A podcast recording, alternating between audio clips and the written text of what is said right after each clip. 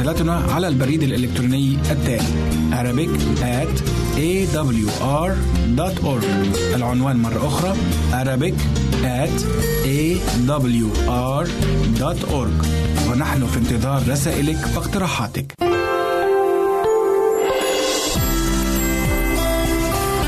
هنا إذاعة صوت الوعد. لكي يكون الوعد من نصيبك.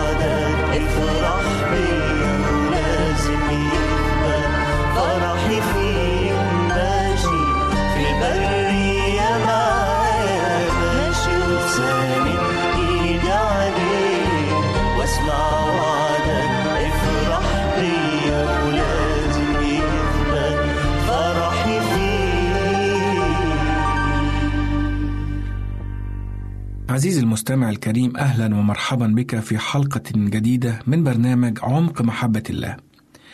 دعونا أعزائي المستمعين نقرأ معا الآية الموجودة في إنجيل متى إصحاح 11 والأعداد من 28 إلى 30. تقول: تعالوا إلي يا جميع المتعبين والثقيلي الأحمال وأنا أريحكم. احملوا نيري عليكم وتعلموا مني لأني وديع ومتواضع القلب فتجدوا راحة لنفوسكم. كانت هذه كلمات السيد المسيح. حلقة اليوم بعنوان عطر الغفران. فابقوا معنا. صرخ سمعان الفريسي في أحد خدامه وهو يتمشى في البيت قائلا: لا تنسى هذه المرة عندما تلمع الوعاء النحاسي أن تلمع قبضته. ثم قال لباقي خدامه: أيها الخدام، إنكم تطالبون دائما بزيادة في الأجور، ولكن هل تراكم تتحملون المسؤولية؟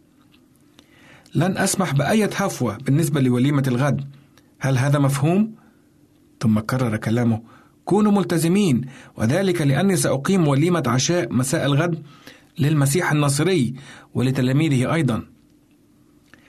لقد أراد سمعان الفريسي بهذه الوليمة أن يرد الجميل إلى السيد المسيح، حيث شفاه المسيح منذ فترة ليست بطويلة من مرض البرص وذلك لكي يعلن ولاءه للسيد المسيح متى توج ملكا على أورشليم وأيضا لكي يعلن ولاءه للمسيح ضد حكم بيلاطس البنطي حيث أراد أن يكون له مركزا في مملكة المسيح الآتية لأن سمعان الفريسي كان يعلم بخطة ذهاب المسيح إلى أورشليم وذلك للاحتفال بعيد الفصح اليهودي هنا سمعت مريم المجدلية بمجيء المسيح للوليمة التي أعدها سمعان الفريسي في بيته.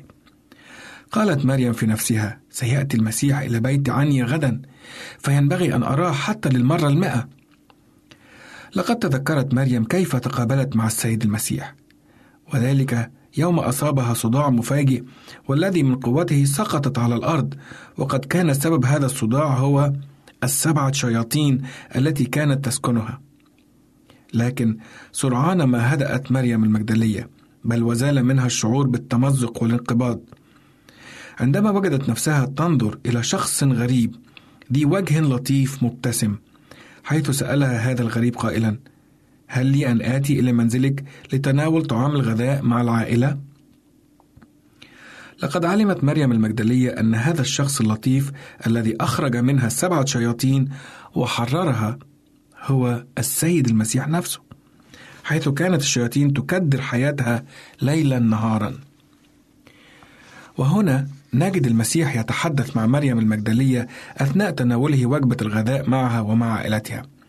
في البداية كانت مريم خجولة جدا من الحديث والرد على أسئلة المسيح لأنها كانت تشعر حقارة شخصيتها من قبل الآخرين لها.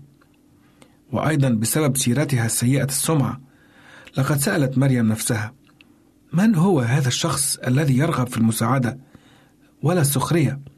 والذي يتحدث معها وكأنها ذات قيمة. لقد كان أفراد العائلة عائلة مريم لا يتعاملون معها ولا حتى يرغبون أن تكون لهم أي صلة تربطهم بها.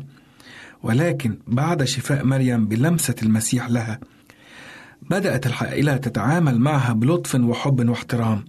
ومنذ ذلك الحين علمت مريم المجدلية أن المسيح هو الله. وبينما كانت مريم تتذكر كل الأحداث التي مرت بها، فجأة نظرت إلى الصندوق المليء بالنقود المعدنية والذي خبأت به ما يعادل أجر سنة كاملة لعمل يومي.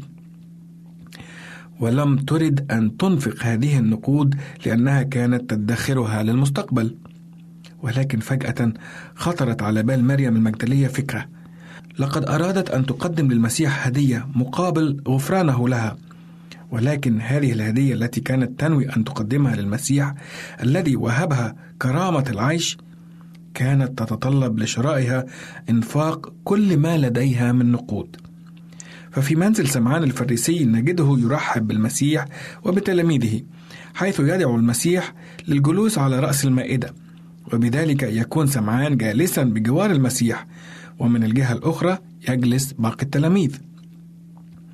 كان الجميع يتحدثون مع المسيح عن رحلته إلى أورشليم بل ويحاولون التنبؤ بشأن المستقبل السياسي. وهنا في تلك اللحظة استنشق رائحة عطر زكية ملأت المكان. فصرخ واحد من التلاميذ وقال عطر ناردين! هنا نجد سمعان الفريسي وقد ظهر على وجه الاستياء الشديد عندما رأى مريم المجدلية وهي آتية تجاه السيد المسيح وبيدها قارورة العطر وبدون أي دعوة. عندئذ شاهد كل المدعوين مريم وهي تجلس على الأرض عند قدمي المسيح وكان صدرها يعلو ويهبط وهي تجهش بالبكاء وبقربها قارورة الطيب. تسكب منها على قدمي المسيح وتمسح القدمين بشعر رأسها الطويل لقد اندهش التلاميذ بل وكل المدعوين من هذا المشهد كان يعرف الجميع الماضي الحقير لهذه المرأة ولأنها كانت تتصرف بطريقة غير لائقة أمام الجميع هنا شحب وجه سمعان الفريسي وثار غضبا ثم قال في نفسه هذه الكلمات لماذا تتصرف هذه المرأة هكذا؟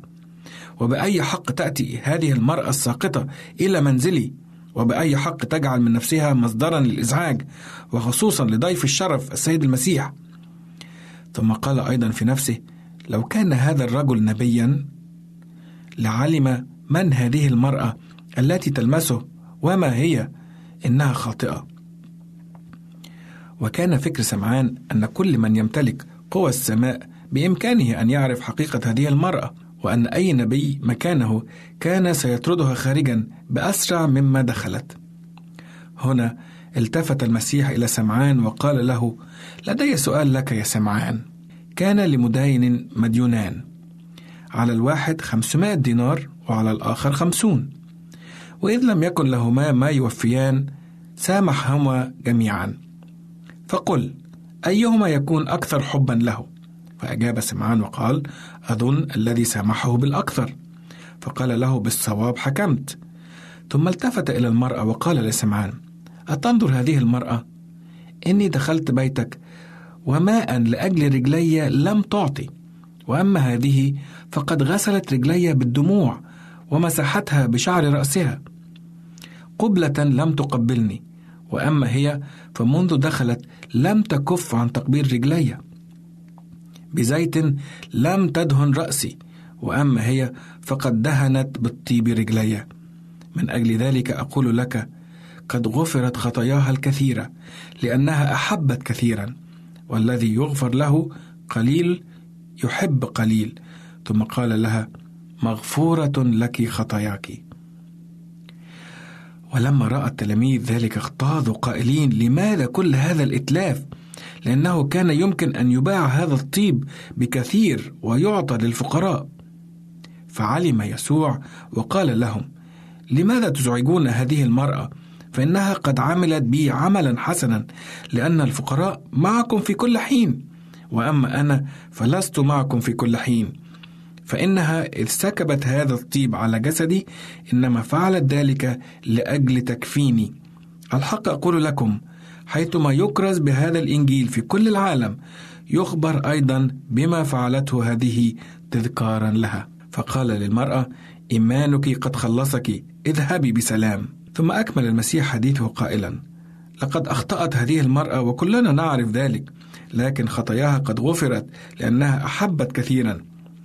في تلك اللحظة تحولت دموع مريم من حزن وألم وعار إلى فرح وانتصار. وذلك لأن سيدها غفر لها كل خطاياها التي فعلتها.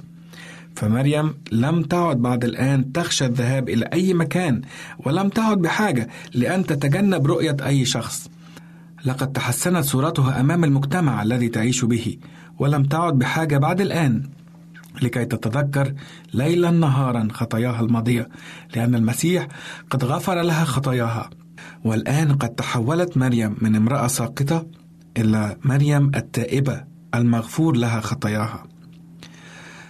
ومن المميزات التي حصلت عليها مريم المجدلية أنها كانت إحدى النساء القليلات اللواتي تمتعن بالشجاعة الكافية لاتباع المسيح كل الطريق وحتى الصلب. فمعظم التلاميذ هربوا مذعورين خائفين وأما التلميذ بطرس الذي تجرأ وتبعه للصلب نجده وقد أنكر سيده عند أول تجربة. أما مريم وبعض النسوة الأخريات فقد بقينا حتى النهاية ليراقبن المسيح حتى مات.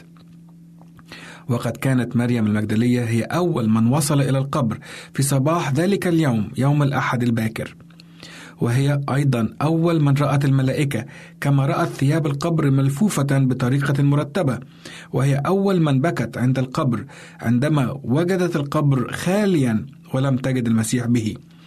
وكانت مريم هي أول من رأت المسيح بعد قيامته حيث في البداية حسبته حارس القبر ولكن عندما قال لها المسيح يا مريم عرفت في الحال أنه السيد المسيح.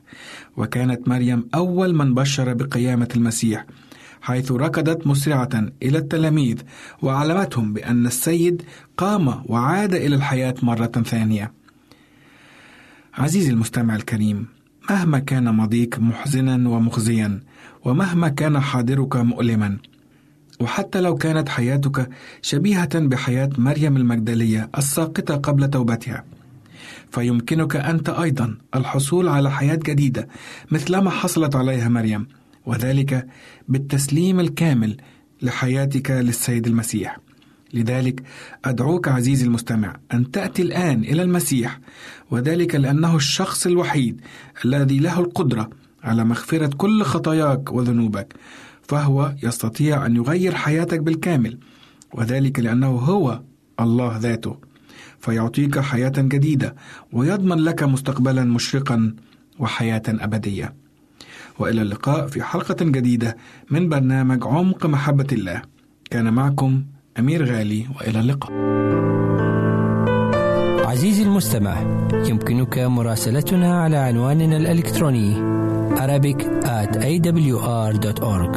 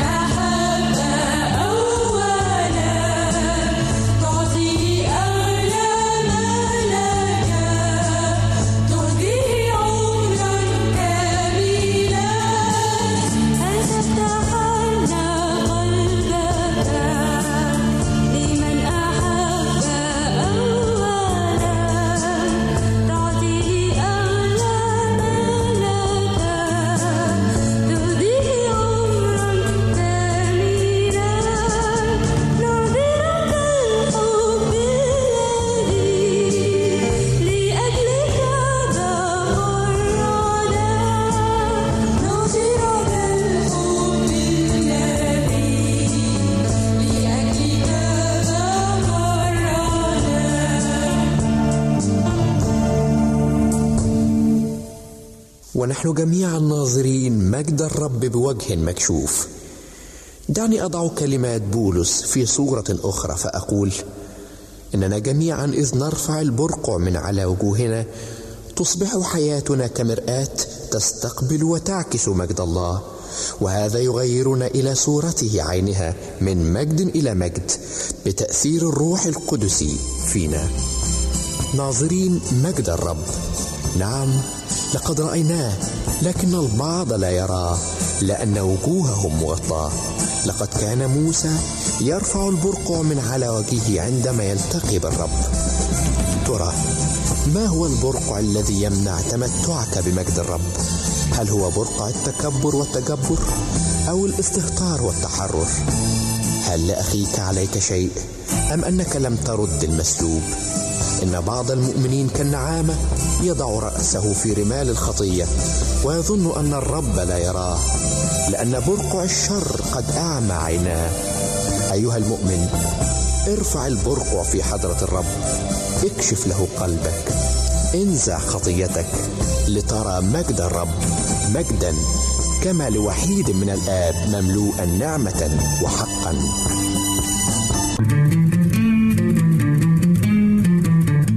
أنتم تستمعون إلى إذاعة صوت الوعد.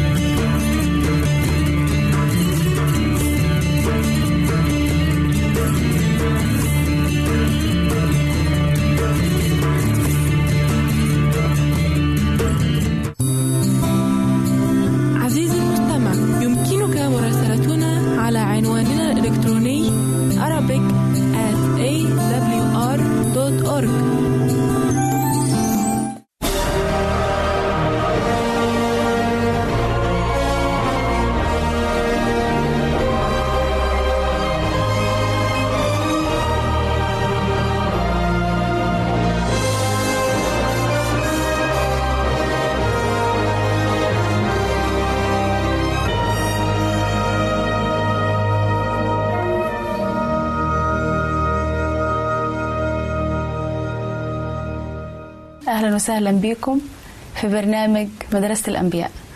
آه، معانا في الاستديو ضيفنا الأسيس رزق. أهلا وسهلا بحضرتك. أهلا وسهلا. عايزين حضرتك تكلمنا النهاردة عن شخصية النبي إيليا. وإيه معنى اسم إيليا؟ الأول آه، برحب.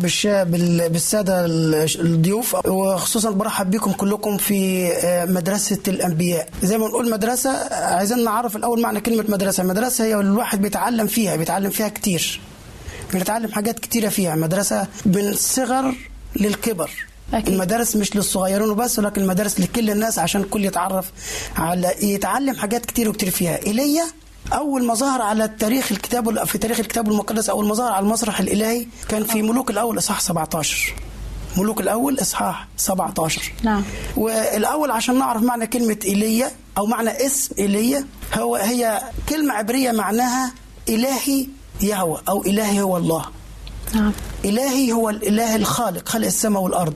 وعشان كده أول كلمات نطق بها النبي الأمين إيليا النبي قال حي هو الرب فكان اعترف بيه ب- ب- يعني نقدر نقول اسم على مسمى. فإيليا اسم بالفعل على مسمى لأن هو اعترف بمعنى الاسم بتاعه كمان مش معنى اسمه اسم مجرد اسم زي ما بنقول إحنا في الأيام اللي إحنا فيها هو اسمه خلاص الواحد يمشي بيه. فعشان كده ايليا كلمة عبرية معناها آه إلهي إلهي. يهوى أو إلهي هو الله. إلهي هو الله. طيب عايزين نعرف إيه الصفات اللي كانت بتميز شخصية النبي إيليا آه، ايليا النبي أو النبي ايليا كان عنده صفات كتيرة كويسة. نتمنى تكون في أغلب كل المؤمنين أو في كل البشر اللي رب خلقهم. أمين أمين. ايليا النبي كان يتسم بصفات الشجاعة. والشجاعة من صفات الرجولة. نعم. طبعا مش مش لما أقول كلمة الرجوله يعني بس مجرد ال- الراجل هو اللي يكون شجاع وال والستات ما همش شجعان. هناك الكثير من السيدات يتسموا بالشجاعة تماما مثل شجاعة النبي ايليا إيه عايز تقول لنا إنها صفات المؤمنين. صفات المؤمنين كلهم سواء صفات كان رجال لكن أنا بقول ر- صفات. الرجال أعني الأبطال سواء كان من السيدات أو الرجال. أو من الرجال. نعم. فمعنى ف- صفه من صفات ايليا كانت الشجاعة. حتى جعلت شجاعة ايليا خلته قدر يتصدى أمام ملك قوي وكان أشر الملوك. واعتقد الكل يمكن يعرف مين في وقت في عصر آه، في عصره كان هو مين؟ الملك أخاب. أخاب الملك. نعم. اللي قال عنه الكتاب المقدس عمل الشر أكثر من جميع الملوك الذين كانوا قبله. الذين قبل فصفة من صفات ايليا كانت هي الشجاعة. وليه قلنا عليها الشجاعة آه وصفناها بالشجاعة لأنه سمى الخطية باسمها. ما ما سكتش. ايليا سمى الخطية باسمها وقف قدام الملك تصدى ليه وجهه مجاهرة آه. كلمه علانية قدام الكل. نعم. قال له أنت مخطئ على إنك أنت جعلت إسرائيل يخطئ. يعني ما ما هابش وجه الملك. كان بيقول الصح آه، ايا كان. لأي شخص مهما كان منصبه أو مركزه. وعشان كده وصفناه بالشجاعة وقلنا ان هو وقف قدام الملك اخاب الحاجة الثانية ايليا آه، كان إنسان ليه وقار. نبي ذو وقار. ذو وقار. كان كمان بيحمل صفات آه، في طيات في طياته إن هو لم يتطاول على أحد. آه، المخطئ يقول له أنت مخطئ. الجد هو جد الصح يقول له صح. الغلط يقول له غلط. فما كانش بيتطاول لكن كان بيقول حقيقة. ما كانش بيقول بي- بيقول حاجات غلط. لا هو كان بيقول حقائق. حقائق موجودة وحقائق صحيحة كانت موجودة في الملك اخاب وكانت موجودة في شعب ربنا في الوقت دوت. من تاريخ ما ظهر على المسرح الإلهي ابتدى ايليا يواجه الخطية ولن يتطاول على أحد ما في عصره. ولكنه كان جريء دي من أهم الشخصيات اللي بتميز فعلا الإنسان المؤمن. بالظبط كده. ودي ودي أمنية عن آه، آه، يعني أمنية لنا كلنا إن إحنا نكون عندنا نفس الصفات إن إحنا لا نتطاول على حد نقول الحقيقة وفي نفس الوقت يكون بشجاعة ونقول زي ما قال القديس بولس الرسول لتيمساوس عظ وبخ بكل انات وتعليم. يعني ما تتطولش على حد وما تكونش آه، ما, ما تقولش كلامه بس. يعني خليك عارف انت بتقول إيه. الحاجة الثانية انا قلنا أول حاجة الشجاعة ثاني حاجة ما كانش بيطول على حد آه، ثالث حاجة آه، إن آه، كان يوصف بها النبي إيليا صدق كلماته. أو وكمان صدق في نبواته. صدق في الرسالة اللي كان جاي بيها. لأن لو عرفنا معنى كلمة نبي النبي هو كل انسان كل واحد مش كلنا أنبياء طبعا. ولكن نبي بن- بنوصفه بصدق نبوته. لأنه قالوا من ثمارهم تعرفون. من ثمارهم تعرفونه نعم. فعليا كان نبي صادق حتى في كلماته كان فيها صدق كان فيها صدق. لما كان بيقول كلمة وكان بيقول بيقول نبوة من قبل الله لأن ما كانش ما كانش بيقول نبوة من عنده. كان بتتحقق النبوة. قال لم تأتي نبوة قد بمشيئة إنسان بل تكلم أناس الله. القديسين مسوقين. من روح القدس. نعم. فعمل ايليا هذا لم يكن من نفسه. ده كان انصياد بواسطة الروح القدس. كون إن ايليا يظهر على مسرح الروحيات أو مسرح الكتاب المقدس في ملوك الأول 17 ده مش من نفسه مش من نفسه. ايليا بلد كان من بلد بعيدة يمكن هنعرفها بعدين. طب عندي سؤال تاني بعد إذن حضرتك. اتفضلي. عايزين نعرف إيه الظروف السياسية والدينية اللي اللي كانت سيدة في الوقت اللي ظهر فيه النبي ايليا آه، الحالة السياسية للبلد في الوقت دوت كانت سيئة جدا للغاية. البلد كانت بتمر بأصعب المراحل اللي ما عمرهاش مرت بيه. زي ما قلنا قبل كده إن القيادة كانت قيادة غير حكيمة. ما كانش ما كانش منقاد بقيادة الله مع إنه كان قائد لشعب الله إلا إن القيادة ما كانتش من الله للأسف. فالقائد إحنا عرفناه من هو كان الملك أخاب. نعم. وزي ما قلنا إن كان الرأس سقيم فالجسد كله يكون مريض. فبسبب مرض أخاب في الخطية اتسبب في شعب الله كله إنه يكون خاطي. والبداية ابتدت منه هو بسبب زواجه من واحدة وثنية. فعمت عبادة الوثن وعبادة البعل بين شعب الله بسبب الق- القيادة. فالحالة السياسية للبلد كانت سيئة جدا. البلد, البلد ما كانش في حالة استقرار ما كانش فيه سلام كانوا دايما في خوف كانوا أقدر أقول لك في رعب. كانوا بيخافوا من الملوك اللي حواليهم لدرجة إن هو كان بيستعين ببعض الملوك على محاربة الآخرين. فكانت الحالة السياسية لو بصينا عليها كانت سيئة جدا. وعشان كده عايزين نقول قبل ما نلقي الضوء على الحالة السياسية ممكن نلقي الضوء الأول على حياة النبي نفسه.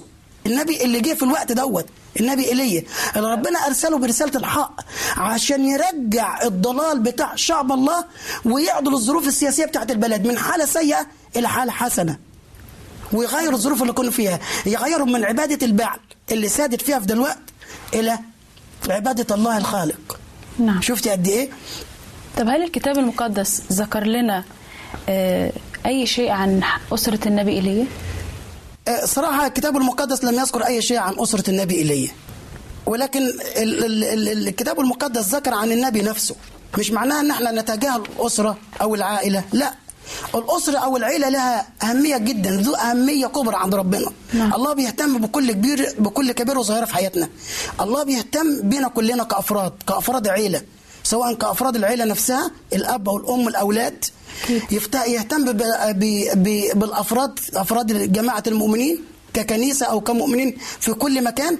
ولكن إذا هو إذا لم يذكر عن عائلة النبي إيليا شيء مش ده معناه إن هو لم يكترث أو لم يهتم ب بعيلة النبي إيليا الله كان بيركز على النبي نفسه وعلى رسالته الرسالة الروحية. ركز على الجوهر بتاع حياة النبي إيليا إيه اللي راح يعمله؟ نظرا لسؤال حضرتك اللي كان من شوية. الظروف اللي كانت سايدة في دلوقتي عشان كده إيليا كان جاي برسالة فده كان التركيز الأهم مش على الأسرة ولكن التركيز كان على يعني على الحالة اللي هم كان الناس على الشخص نفسه اللي جاي يقدم الرسالة. الكتاب المقدس ركز على الشخصية اللي هيستخدمها لخلاص شعبه. تمام. رك... خلاص شعب الله. ركز على إيليا نفسه على لأن إيليا كان جاي برسالة مهمة في وقت آه، كان نقدر نقول وقت ظلام. نعم. البلد كانت في ضلمة. نعم. كانت في حالة لا يرثى لها. كان الك- الكل كان في في في, في بيشتكي من في الوقت دوت. عشان كده إيليا إيليا نقدر نتكلم ونقول ايليا إيليا كان كان أساسا أساسا إيليا كان منين؟ هلا أو زي ما عرفنا من بداية الحلقة إنه كان من تشب. بالظبط إيليا كان ببلد اسمها تشبع. عشان كده قالوا آه، ذكر الكتاب المقدس إيليا التشبي نسبة إلى تشبه تشبه اللي هي البلد بلده. نعم. جاء من مكان وقال الكتاب المقدس إن هو كان من مستوطني جلعاد. وهنقول هنقول جلعاد ديت برضو إيه إيه كانت هي؟ ح- حياة آه، حياة إيليا مشيت كذا خطوة. بلده اللي هي تشبه راح لجلعاد ومن جلعاد مشي لحد السامرة راح للسامرة علشان الرسالة اللي ربنا اداها له كانت رسالة حية. بيعمل فيها تغيير تغيير جذري. من عبادة بعل من عبادة وثن إلى عبادة الله الحي اللي هو حلف به في الأول. الحي هو الرب الذي وقفت أمامه. نعم. وركزي في الكلمة ديت. لما قال حي هو الرب الذي وقفت أمامه هو كان واقف في حضرة مين في الوقت دوت؟ كان واقف في حضرة أخاب الملك. نعم. لكن هو ما قالش ال- قال تأكد إن هو كان واقف في حضرة الله مش في حضرة أخاب الملك. في نفس في الوقت نفسه قال حي هو الرب الذي وقفت أمامه. مش اللي أنا واقف مش أنا واقف قدامك أنت يا ملك. ودي برضو ترجع للشجاعة الصفة اللي توصف بها إيليا في الأول. آه رجعنا للصفة اللي كان بيمتاز بيها في الأول. بالظبط كده. طيب كيف كانت حياة النبي إيليا مرفهة ولا ولا كانت حياته إزاي؟ آه، ايليا النبي عاش حياة الزهد. ولما أقول كلمة زهد الأغلبية عارف معنى كلمة زهد. كان تارك العالم تماما. كان عايش في عيشة في منتهى منتهى البساطة جدا. ودي هنتكلم فيها في الحلقة اللي جاية إن شاء الله. هنتكلم عن حياة البساطة عن النبي ايليا نعم. فحياة الزهد الايليا كان حتى اللبس بتاعه كان من وبر الإبل. كان بيلبس لبس جلد. وكان بي بي أي حاجة قدامه آه، مش أي حاجة بس يعني الأكل بتاعه كان أكل فيه آه، قمة ال ال ال ال ال البساطة. أكل مش فخم زيادة عن لازم ولا كان عايش في البراري. فكانت حياته حياة الزهد معناها الروحي بقى خلينا ندعي على الروحيات أكتر كانت معناها أن هو ترك زهد العالم. زهد العالم يعني كره العالم وما فيه وأحب الله أكتر من العالم. عشان تنطبق الكلمات التي ذكرت عن الأنبياء في إصحاح أبطال الإيمان في سفر العبرانيين إصحاح 11 قال لك عن موسى وعن إبراهيم وعن إسحاق قال لك قال لك كانوا ينظروا إلى المدينة التي صنعها وبرأ الله كانوا بينظروا إلى المجازاه فما كانش عايز المجازاه الأرضية لأن مجازات العالم مجازات وقتية. ولكن مجازات الله مجازات أبدية. يعني نقدر نقول إن إيليا كان جاي في مرسلية معينة آه، من قبل الله بغض النظر عن إيه الظروف أو بغض النظر عن المعيشة. المعيشة أو الحياة اللي عايشها إيه أو الظروف اللي حواليه إيه هو جاي يتمم قصد الله في حياته. بالظبط كده. ما بصش إن هو إيه اللي يلبسه إيه اللي ياكله إيه اللي يعيشه فين يقعد فين يعيش فين كيانه فين مكانتي أنا سلطتي إيه أنا نظامي إيه أنا أعمل إيه أنا فين من الناس اللي حواليا اللي عايشين أحلى عيشة ديت؟ ما كانش في بقه أي تذمر أو أي تمرد. مش فارقة معاه إن هو يعيش فين أو يقعد إيه أو ياكل إيه. لا كانت عنده أهم حاجة إن هو يؤدي رسالة الله بإخلاص وتممها على أكمل وجه. آه، تمام على أكمل وجه. بنشكرك كتير يا أسيس على توضيحك ل... وشرحك الوافي لشخصية النبي إيليا. فاصل ونرجع لكم.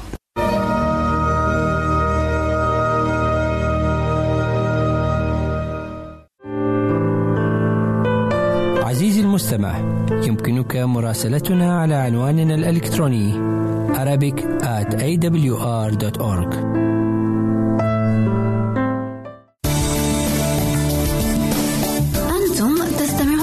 إذاعة صوت الوعد.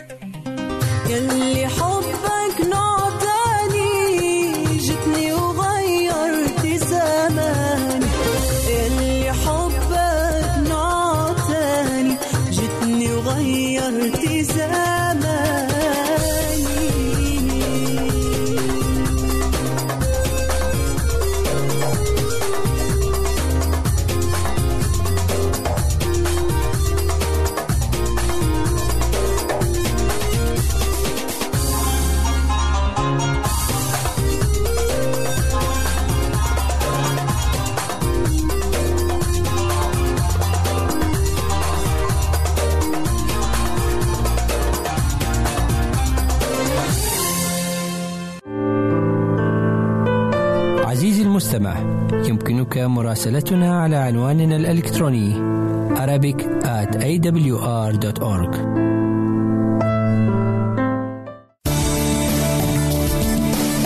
أنتم تستمعون إلى إذاعة صوت الوعد.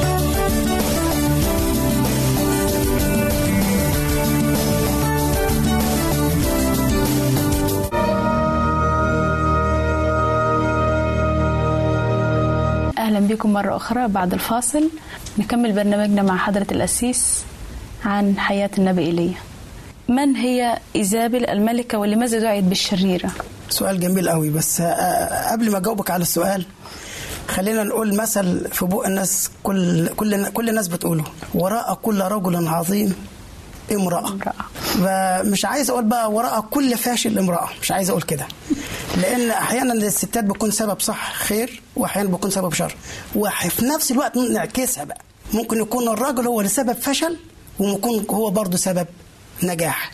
فلا نقدر نلقي اللوم على الرجل أو نلقي الوهق الكامل على على, المرأة. فخلينا نكون إيه؟ آه. آه شوية عادلين.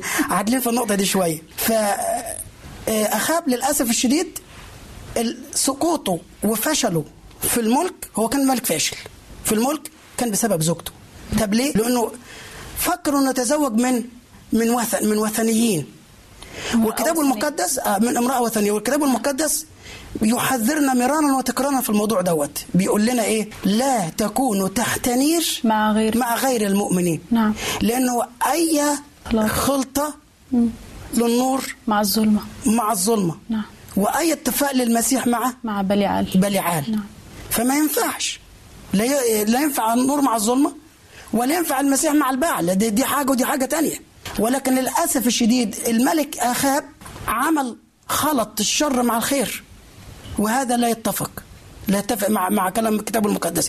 فعشان كده تعالوا أحبائي نقرأ مع بعض في ملوك الأول إصحاح 16 30 للعدد 33 مرة تاني ملوك الأول 16 تا- 30 ل 33 بيقول وعمل أخاب بن عمر الشر في عيني الرب أكثر من جميع الملوك من جميع الذين قبله. وكأنه كان امرا زهيدا. خلينا نركز على الكلمة دي شوية ونعرف معناها. معنى كلمة زهيد يعني كلا شيء. إيه يعني؟ إنسان متبلد. بيعمل الشر باستباحة. بيعمل الشر باستباحة وهو في نظره ولا حاجة ما بيعملش الشر. ده اللي جاي أقوى في الآيات. يعني امرا زيدا يعني لا يهتم لا يبالي آه، تبجح زيادة عن لازم تبلد. زي ما بنقول بيعمل بيعمل الشر والخطية آه وكأنه ما فيش الله. قال الشرير في قلبه ليس إله. ليس إله. فتبلد في حياته. وعشان كده بيقول لنا الكتاب المقدس كان امرا زهيدا سلوكه في خطايا يربعام في خطايا يربعام ابن نباط. يعني يربعام دوت اللي خلى شعب الله برضه يخطئ زي ما أخاب خلى شعب الله يخطئ. مع إنهم يا أسيس كلهم ملوك لشعب الله. ده كان ده كانوا كان قادة. ده مش كده مجرد ملوكه بس ده كانوا قادة. قادة يعني يعني القادة هو اللي دايما الضوء ملقى عليه دايما. يعني هو اللي دايما النجم الساطع بيقولوا. نعم. ولكن للأسف كانوا قادة في الشر. ما كانوش قادة في الخير. وعشان كده المسيح له كل المجد قال الكلمة دي اتركوه من كان أعمى يقود أعمى يس- يسقطان كلاهما في حفرة. ده دي مشكلة بيعانوا منها الناس الأغلبية لحد النهارده. تعالوا نكمل باقي الآيات. حتى اتخذ بما إن سؤالك بيقول من هي ايزابل حتى اتخذ ايزابل ابنة اثبعل حتى اسم على مسمى كمان.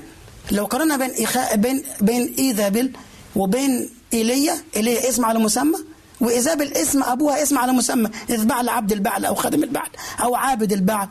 اثبع كان إيه- إيه- إيه- شخص كل ما في حياته هو البعل وهي كانت بنت مين؟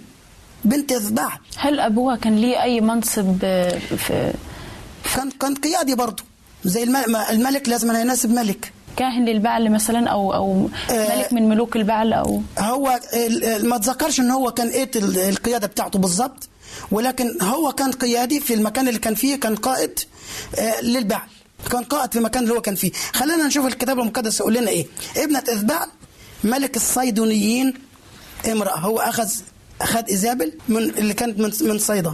وعبد البعل وسجد له. وأقام مذبحا للبعل في بيت البعل الذي بناه في السامره شفت السامره المفروض كان يكون فيها إيه؟ هو عمل فيه مذبح للبعل. فيها مذبح. للأسف. آه، للأسف. للأسف للبعل. وعمل أخاب سواري وزاد أخاب في عمل الشر لإغاظة الرب يا شفت إزاي؟ وزاد أخف في العمل لإغاظة الرب. تخيلي بقى إن يعني عامل الشر هو قاصد إنه إنه إن ده بي بي بيزعل ربنا متعمد. ده بيجرح ربنا. متعمد. آه. متعمد. متعمد. عمل عمل الشر لإغاظة الرب. عايز يغيظ ربنا. طب يعني يعني ربنا عمل لك كل الخير وانت بتعمل له كل الشر عشان تغيظه. تخيل المكافأة اللي بيديها آه، ملك ملك المفروض كبير. يبقى ملك ملك قدوة لشعب الله. ده المفروض لكن كان اللي كان خلينا نشوف الكتاب المقدس يقول إيه. أكثر من جميع ملوك إسرائيل الذين كانوا قبله. شيء محزن جدا. شيء محزن جدا. إن ملك لشعب الله يعمل الشر لاغاثه ربنا. شفت دي طيب إيزابل بقى. كده عرفنا مين هي إيزابل؟ كانت من من صيدا من صيدون. كانت بنت اثبعل كانت زوجة للملك أخاب. لماذا دعت شريرة؟ أجاوبك على السؤال. لأن هي كل أعمالها كانت شريرة هقول لك هقول لك حاجة حلوة كمان. إيزابل اهتمت بأنبياء البعل وقتلت أنبياء الله. في إيه تاني؟ شر أكتر عن كده. في أكيد في إيه الحاجات تاني القتل من دي. واحدة زي زوجة ملك المفروض تك- تكون قدوة في الوقار الحسن؟ إنها تبحث عن أنبياء ورجال الله اللي بيعملوا الخير للناس. ولا عمرهم ضروا حد تدور علشان تموتهم. في إيه تاني بقى الشر بعد كده؟ كنا ممكن نقول عليها إيه؟ الملكة الصالحة لا يمكن. ما يصلحش على واحد شرير نقول عليها ملك صالح. ما ينفعش. طيب هل توجد مذابح وثنية في أيامنا هذه أو في حياتنا؟ يعني ممكن نكون إحنا بنعمل نفس تصرفات أخاب وايزابل من غير ما نشعر أو ما نحس أو ما ناخد بالنا؟ كتير. المذابح الوثنية في حياتنا كتير. للأسف. الكتاب المقدس واضح في كل كلماته. وفي إجاباته. وأنا دايما حتى في وعظ لما بكون في الكنيسة والأعضاء أو في أي واحد بيدرس معايا ما بقولش أنا ما بعرف- ما بعرفش أنا أجاوب من نفسي. أنا دايما بقول هكذا قال الرب. أو هكذا أو أنت تسأل والكتاب المقدس يجيب. يجيب. فأنا هجاوبك على سؤالك من الكتاب مش من عندي. الكتاب المقدس بيقول لنا في رسالة القديس بولس الرسول الثانية لتيمساوس تيمساوس الثانية 3 1 ل 5 ده إحنا هنشوف سلسلة كبيرة قوي من الوثن في حياتنا. لما أنا أفضل حد على ربنا دي عبادة وثن. لما أنا أفضل زوج على ربنا دي عبادة وثن. لما أنا أفضل أولاد على ربنا ما دي عبادة وثن. لما أنا أحب المال أكتر من عبادة المال ما دي وثن. لما أنا أحب السلطة وأحب الشهرة أكتر من ربنا طب ما دي برضه وثن. يعني أنا حياتي ممكن أكون بروح الكنيسة كل يوم بس الوثن في حياتي ما بيفارقنيش. أنا باخد وثن معايا وأدخل الكنيسة. تعالوا نشوف الآيات. تعالوا نشوف الآيات عشان ما أكونش جبت من نفسي. نصايح القديس بولس لتلميذه تيموثاوس كانت جميلة جدا ولذلك ينصحنا إحنا لنا عبر العصور لنا حاليا كمان. بيقول لنا إيه؟ ولكن اعلم هذا إنه في الأيام الأخيرة ستأتي أزمنة صعبة. زمن اخاب كان إيه؟ زمن صعب سيء. أنا مش بسألك زمن سيء. زمن سيء جدا. كان زمن سيء. ليه؟ ساد سادت فيه الخطية. الفساد والشر. سادت فيه الفساد والشر والخطية. آه الظلم الفقير مظلوم ال- ال- القوي يسيطر على الضعيف زي كانه واحد في غابة. نعم. تمام؟ في العصر اللي إحنا فيه وعصر أيام الرسل برضو كان نفس الحكاية. الكتاب المقدس بيسجل لنا حاجات حقائق واقعية. فعشان كده قال له اعلم هذا إنه في الأيام الأخيرة ستأتي أزمنة صعبة. لأن الفساد برضه هينتشر. إحنا بنقول إحنا في عصر التكنولوجيا وللأسف كتير من الناس بتستخدم التكنولوجيا اه- اه- آه استخدام سيء. شفت قد إيه؟ فبيقول لنا يا أزمنة صعبة. ليه. لأن الناس يكونون محبين لأنفسهم زي أخاب محبين للمال متعظمين مستكبرين. شفت قد إيه وثن عد مع وثن كتير. مجدفين. اللي عملوا أخاب ده كان تجديف. إن هو أمر الزهيد إنه يعمل الخطيه لاغاظه الرب ده كان تجديف. ده ارتكب الخطيه التي لا تغتفر. لأنه آه، أنا بعمل الشر وإيه يعني؟ زي ما بنقول آه، بقى الناس بيقولوا مثلا أقتل القتيل وأمشي في جنازته. إيه المشكلة يعني؟ الله يرحمه كان طيب. وأنا اللي قتله. تبلد. آه فعلا تبلد. يعني ممكن الواحد يضحك لما يسمع حاجة زي كده لكن دي واقعية صدقيني. تعال نشوف. مجدفين غير طائعين لوالديهم. حتى بي بيحث الشباب كمان على إن إحنا من من الشبيبة ككل. إن إحنا نكون منتبهين لأمور مثل هذه. غير شاكرين. لا عجبنا عيشتنا. شفت إحنا كنا بنتكلم عن إيليا. كانت عاجباه عيشته ولبسه وأكله وشربه والمكان اللي هو عايش فيه. وربنا يقول له قوم من هنا روح هنا. لا روح على صرفة صيدا. لا روح على نهر كريث هناك عولك واجعل الغلبان وكان بيمشي زي ما ربنا كان بيقول له. ما عمروش اتذمر لكن الناس حاليا دلوقتي غير إيه؟ غير الشاكرين عارف ان عندك أسئلة كتير غير الشاكرين داني سين. يعني إيه داني سين؟ يعني مش طهارة. ما فيش طهارة. بالظبط كده. يعني انت جبت يعني ممكن ممكن تضيع مني كلمة زي دي. طهارة. ما القلب مش طاهر. القلب ما فيهش طهارة. مليانين محملين بالرجاسة. الإنس... القلب رجس. نعم. كل يوم. عموما إحنا بنشكرك كتير يا أسيس. آه، لقد وصلنا إلى نهاية حلقتنا أتمنى أن أنتم تكونوا استمتعتوا بالبرنامج ونلتقي في حلقات قادمة. وسلام الرب معكم. شكرا.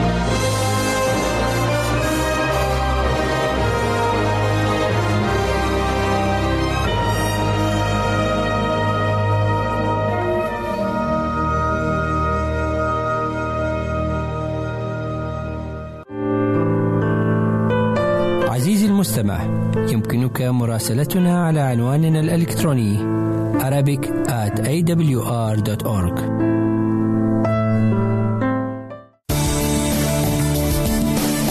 أنتم تستمعون إلى إذاعة صوت الوعد.